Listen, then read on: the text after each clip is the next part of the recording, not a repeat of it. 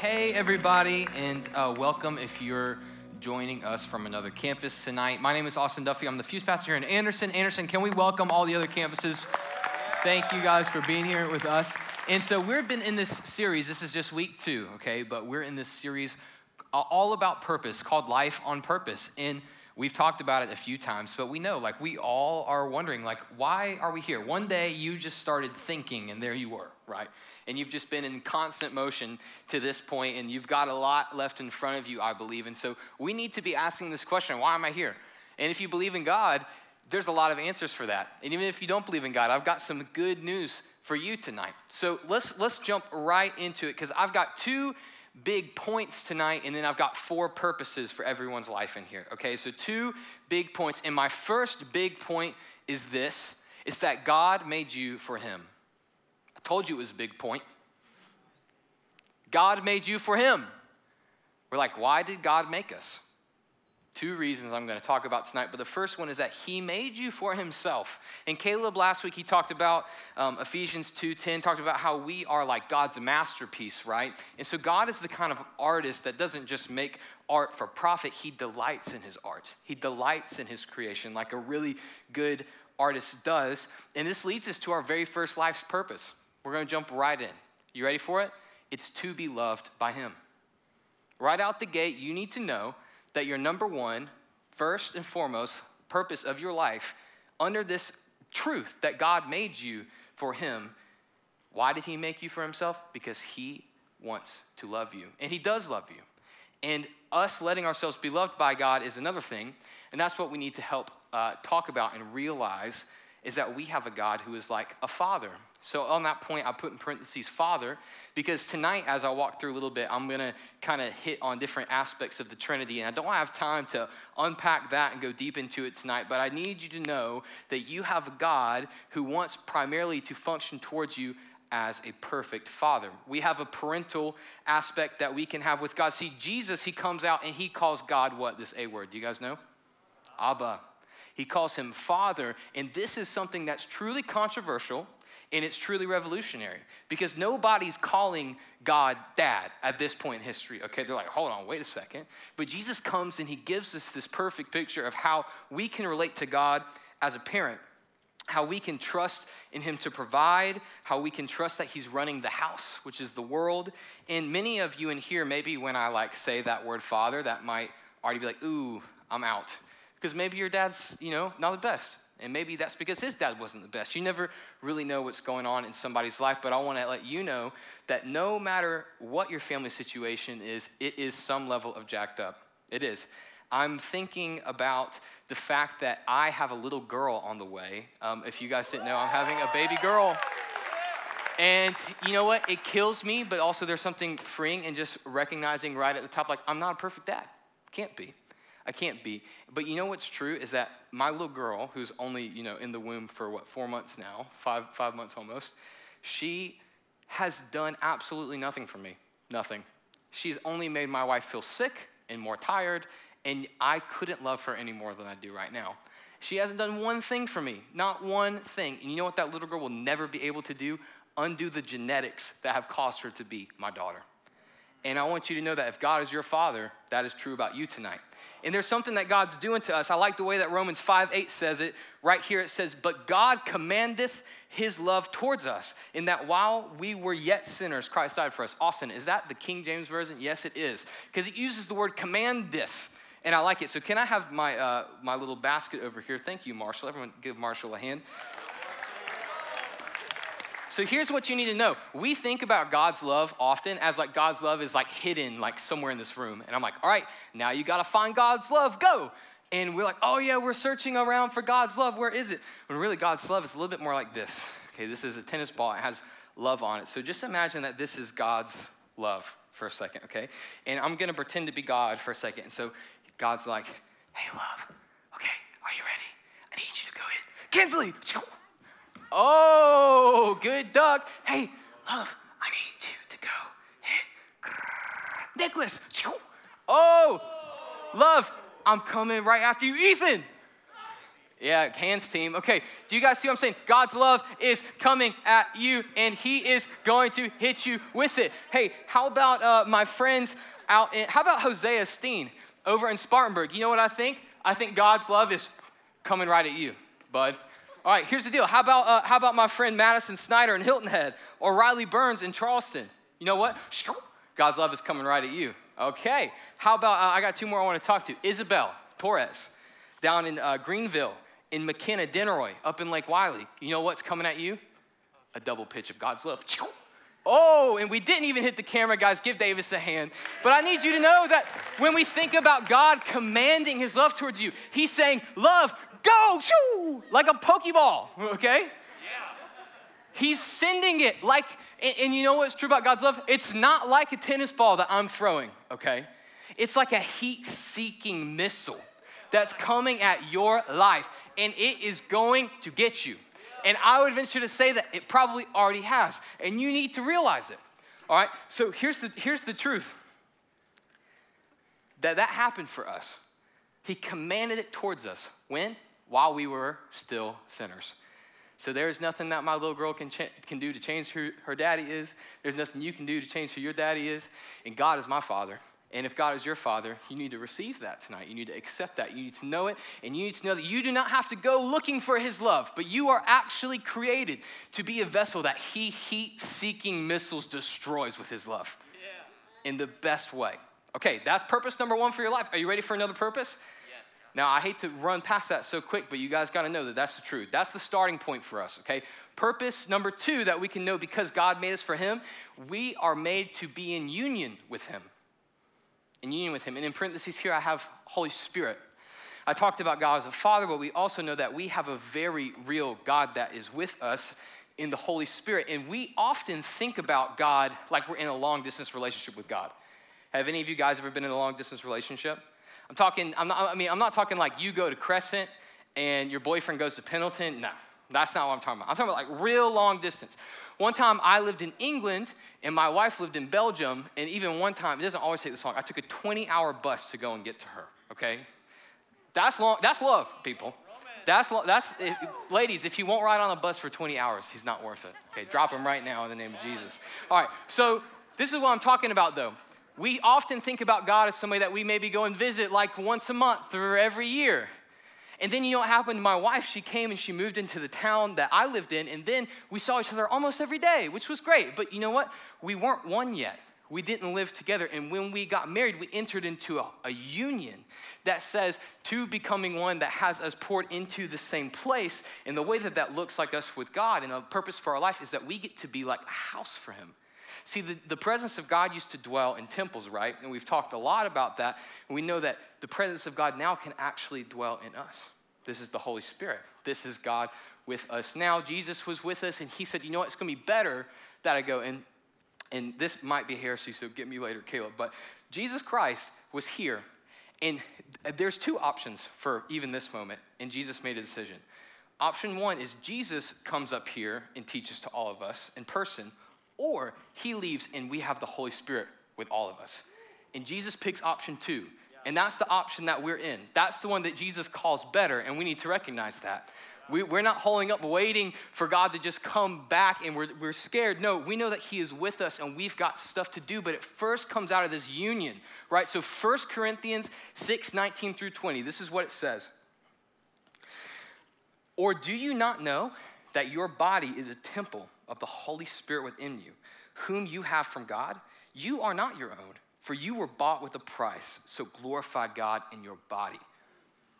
This is great instruction because if we know that the heat seeking missile of God's love has come at us and we call him Father, we need to know that his presence is in us, that we have the Holy Spirit who is the security of our salvation and is also uh, uh, by means of which we have power, okay, when we surrender to the Holy Spirit. And because it lives in us, we need to treat our bodies like a temple.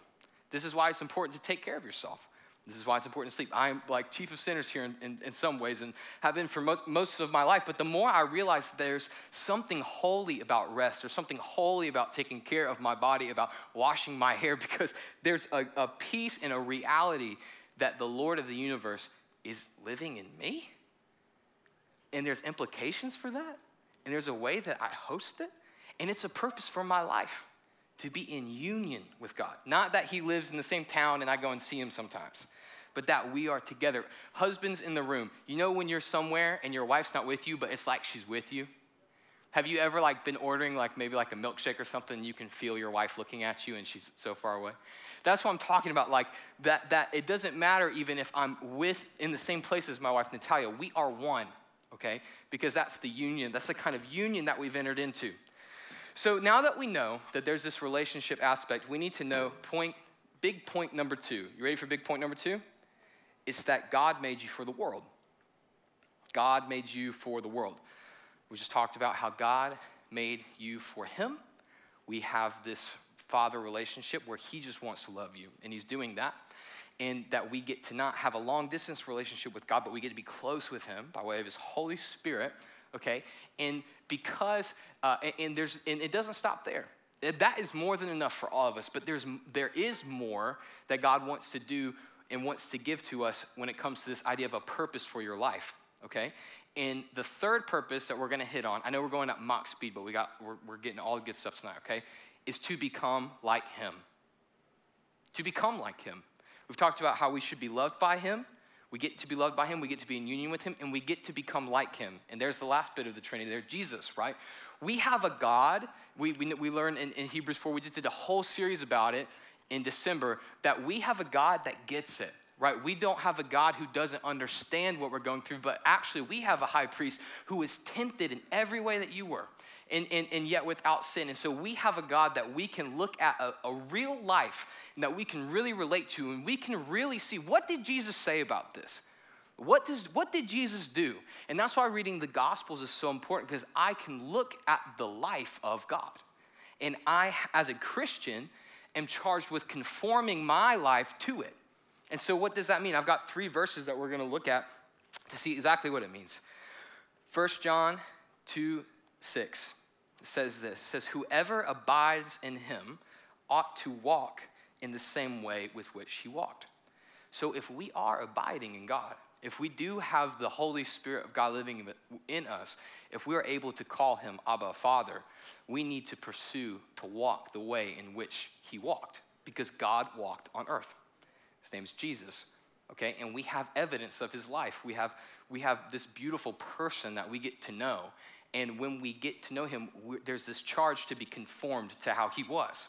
All right? And then how about this? Ephesians 5, 1 through 2. It says, Therefore, be imitators of God, as beloved, what? Children, and walk in love, as Christ loved and gave himself up for us, a fragrant offering and sacrifice to God. Another clear instruction look at the way Jesus walked and walked. And what did it look like? It looked like love. It looked like real love, not this phony love that, that the world wants to sell you. Love that says, while someone is spitting in his face, Father, forgive them. While they are nailing him to a cross, he's saying, I love you with his action. That's the kind of love we're called to. Not the kind of love that's easy, but loving an enemy. That's what God did for us, yet while we were still sinners, he died for us okay? And so to become like him, 1 Peter 2:21, one more verse for you. For this you have been called, because Christ also suffered for you, leaving you an example so that you might follow in his steps. Because God made you for him and because he made you for the world, you following in the steps of Christ looks like you following in the way of sacrifice. It looks like us figuring out where death is, where we can die to ourselves and put others in front of ourselves and going to that, not away from it. Not pursuing what is easy in life, but going the way, going the road less traveled. To love a fallen world that can feel so broken at times, and even in the midst of somebody not agreeing with what you think about blah, blah, blah, blah, saying, I love this person because God loved me when I was still a sinner, and I love them too. And this is what we're called to. When we talk about becoming like God, being a purpose of our life, this is what I'm talking about. Being conformed to his image, being conformed to his person, is we look at it, we see what he did, and we imitate it, just like it says there. And I think that right there is enough to know what to do with your life. You're like, what do I do? Let's try to be like Jesus. It's the what would Jesus do thing. It's very, very serious, very, very real. And this leads us to our last purpose that I'm going to talk about tonight. And then we're going to go to groups and we're going to talk through some of this stuff, talk about these big points, and we're going to talk about the reasons that we were made. And the fourth life purpose I want to kind of put in front of you tonight is you were made to be his representation. Leave that point up for a second because I'm going to talk about it. To be his representation. And in parentheses, I have this word ambassador. Okay, you may know what ambassador does. I'm going to tell you if you don't. See, we have this relational aspect with all parts, with everything that is God and the Godhead. And then there's this role that we're given. And it says right here in 2 Corinthians 5:20 this, therefore, we are ambassadors for Christ. God is making his appeal through us. We implore you on behalf of Christ, be reconciled to God. This is our role. Our role as an ambassador is what it is that God is appealing to the world through you, through me, through our life, okay? Do we see the importance of that? Do we realize that we are actually God's plan A for the reversing of the curse that humans have experienced? And it looks like us going and just being, being the hands and feet of Jesus, being his representation. All right, I'm gonna put uh, this guy on the board. He's the Polish ambassador. I'm gonna talk about um, being ambassadors. Go ahead and try to say his name uh, if you can. Piotr uh. Pretty good? Wilczek. It's a, I mean, it's not the easiest language, okay? This guy, you know what he does? Where do you think he lives, the Polish ambassador to the United States? Anybody know? He lives in D.C. He lives in D.C. in this house right here. Cool house. Swaggy flag, Poland, okay? And uh, in this house, he does all of his, his business, and an ambassador is charged by the country that they're from to do what? to represent the country, to represent its, uh, to represent its agenda, to represent its people, to represent foreign nationals. The, an ambassador and the embassy, they do all sorts of stuff. And there's this really crazy thing. I remember when I learned about this, it blew my mind. So, can we put that picture of Poland's uh, embassy up for just one more second? What country is that that we're looking at? Oh, this is where it gets tricky because as soon as you step onto that property, the United States government says that that is Poland. Okay? This is in Washington, D.C., but the actual property that exists there, and you can, you can take that picture down, thank you, is considered Poland. Okay? When the Polish ambassador gets in its car with the little Polish flags and starts driving around DC, do you know what country he's in? Poland. Poland. Wherever his feet walk, is actually technically, legally considered Poland. It's this law called the law of extraterritoriality. If you can say that first time, you're a whiz. Put, it's going to be up on the screen. Write this down. The law of extraterritoriality. You can look this up. It's a real thing. This is one of my favorite things I ever learned because it gives me such a beautiful picture of what our purpose is. Okay? You guys got it? Extraterritoriality. So if an ambassador from Poland, everybody with me, if an ambassador from Poland to the United States, even when they are surrounded by Americans and even when they are in America, even in that situation, you know what country they're in? Their home country, which is Poland. And I don't know if you know this, but you have a home country, and it's not the United States, it's the kingdom of heaven. And that's where I first identify myself with. Because we have, uh, there's another part in the Bible where, where Paul writes that we are, our citizenship is in heaven. That I primarily look at my citizenship first, not as American, although I am American and a pretty proud one at times. First and foremost, I'm a citizen of the kingdom of heaven. And that is the kingdom that I represent. So, you know what would be true? If I'm an ambassador of Christ and his kingdom, so how about, you know, my home and inside the walls of my house? Could I look at that as first America? Or maybe even could it firstly be the kingdom of heaven? How about where we stand right here? Could we claim this ground as first and foremost? Yeah, we're in South Carolina. Or perhaps we could represent a kingdom and experience this extraterritoriality in our lives today and know that heaven can go with you, okay? And uh, at the end of the day, here's what I want you to know we've got two big purposes. We've got this mission, but, but at the end of the day, you represent a relationship. You represent a relationship. when you're going around, when you're going to your school, when you're in your home, I want to give you this picture of knowing that you can be in the kingdom of heaven and represent it as an ambassador wherever you go. But you're not representing just a country or just a territory or just a president. You're representing a, rep, a relationship that you have with a perfect Father and with, and with a Savior in Jesus and with a power in the Holy Spirit. You represent that intimacy that you can have with God. So, as we go and talk about this, okay, we have to remember the order of importance here. Number one, God made you for Him. He made you so that He could love you and show you all of the ways that He just is insanely passionate about you in your life. God created you to be a vessel that He heat seeking missile destroys with His love because He's wild about you. And what that also means is that we don't have to be far away from Him, but we get to be in union with Him. We get to pursue being one with God and welcoming Him in our literal bodies. We can see and, and have a manifestation of God's power. And only from that place can we even look to the cross of Christ and say, I will take it and I will follow.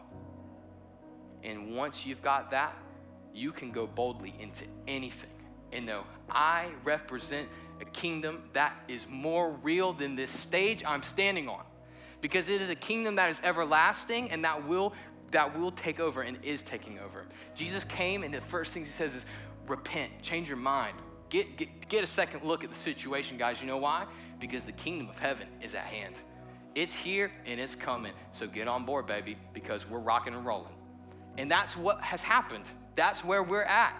And I want to invite you all to recognize the importance of your purpose to be an ambassador of that kingdom. When you go to your schools, the way that you talk to people, the way that you Snapchat people, you are an ambassador of the kingdom of heaven. And you are representing that beautiful relationship that we're able to have with God. So, would you guys uh, stand, but then also bow your head, close your eyes, because we're going to pray and then we're going to sing. We're about to go into a second where we're going to. Um, sing this little bridge and then another good bit, and it's pretty sure saying, You can have my heart. You can have my heart. And I want to invite you tonight to resurrender your heart to your Father.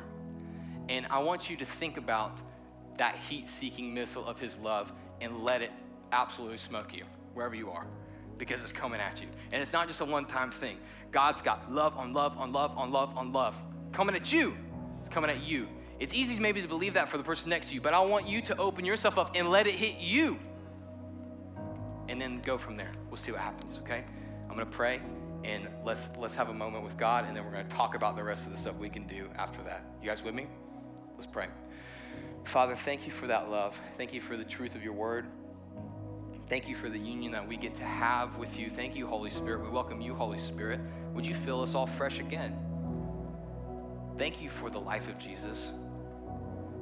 Thank you so much that you understand what we're going through and that you have shown us a better way. And so we say we submit to it. We submit to the way of your cross. Help us to love people the way that you love us, Lord. And lastly, would you make us great ambassadors of that kingdom? Would you give us boldness and would you give us all of the um, all of the vision for what this world could look like as we do the bidding of your kingdom, as we take your thing around? We love you so much. In Jesus' name.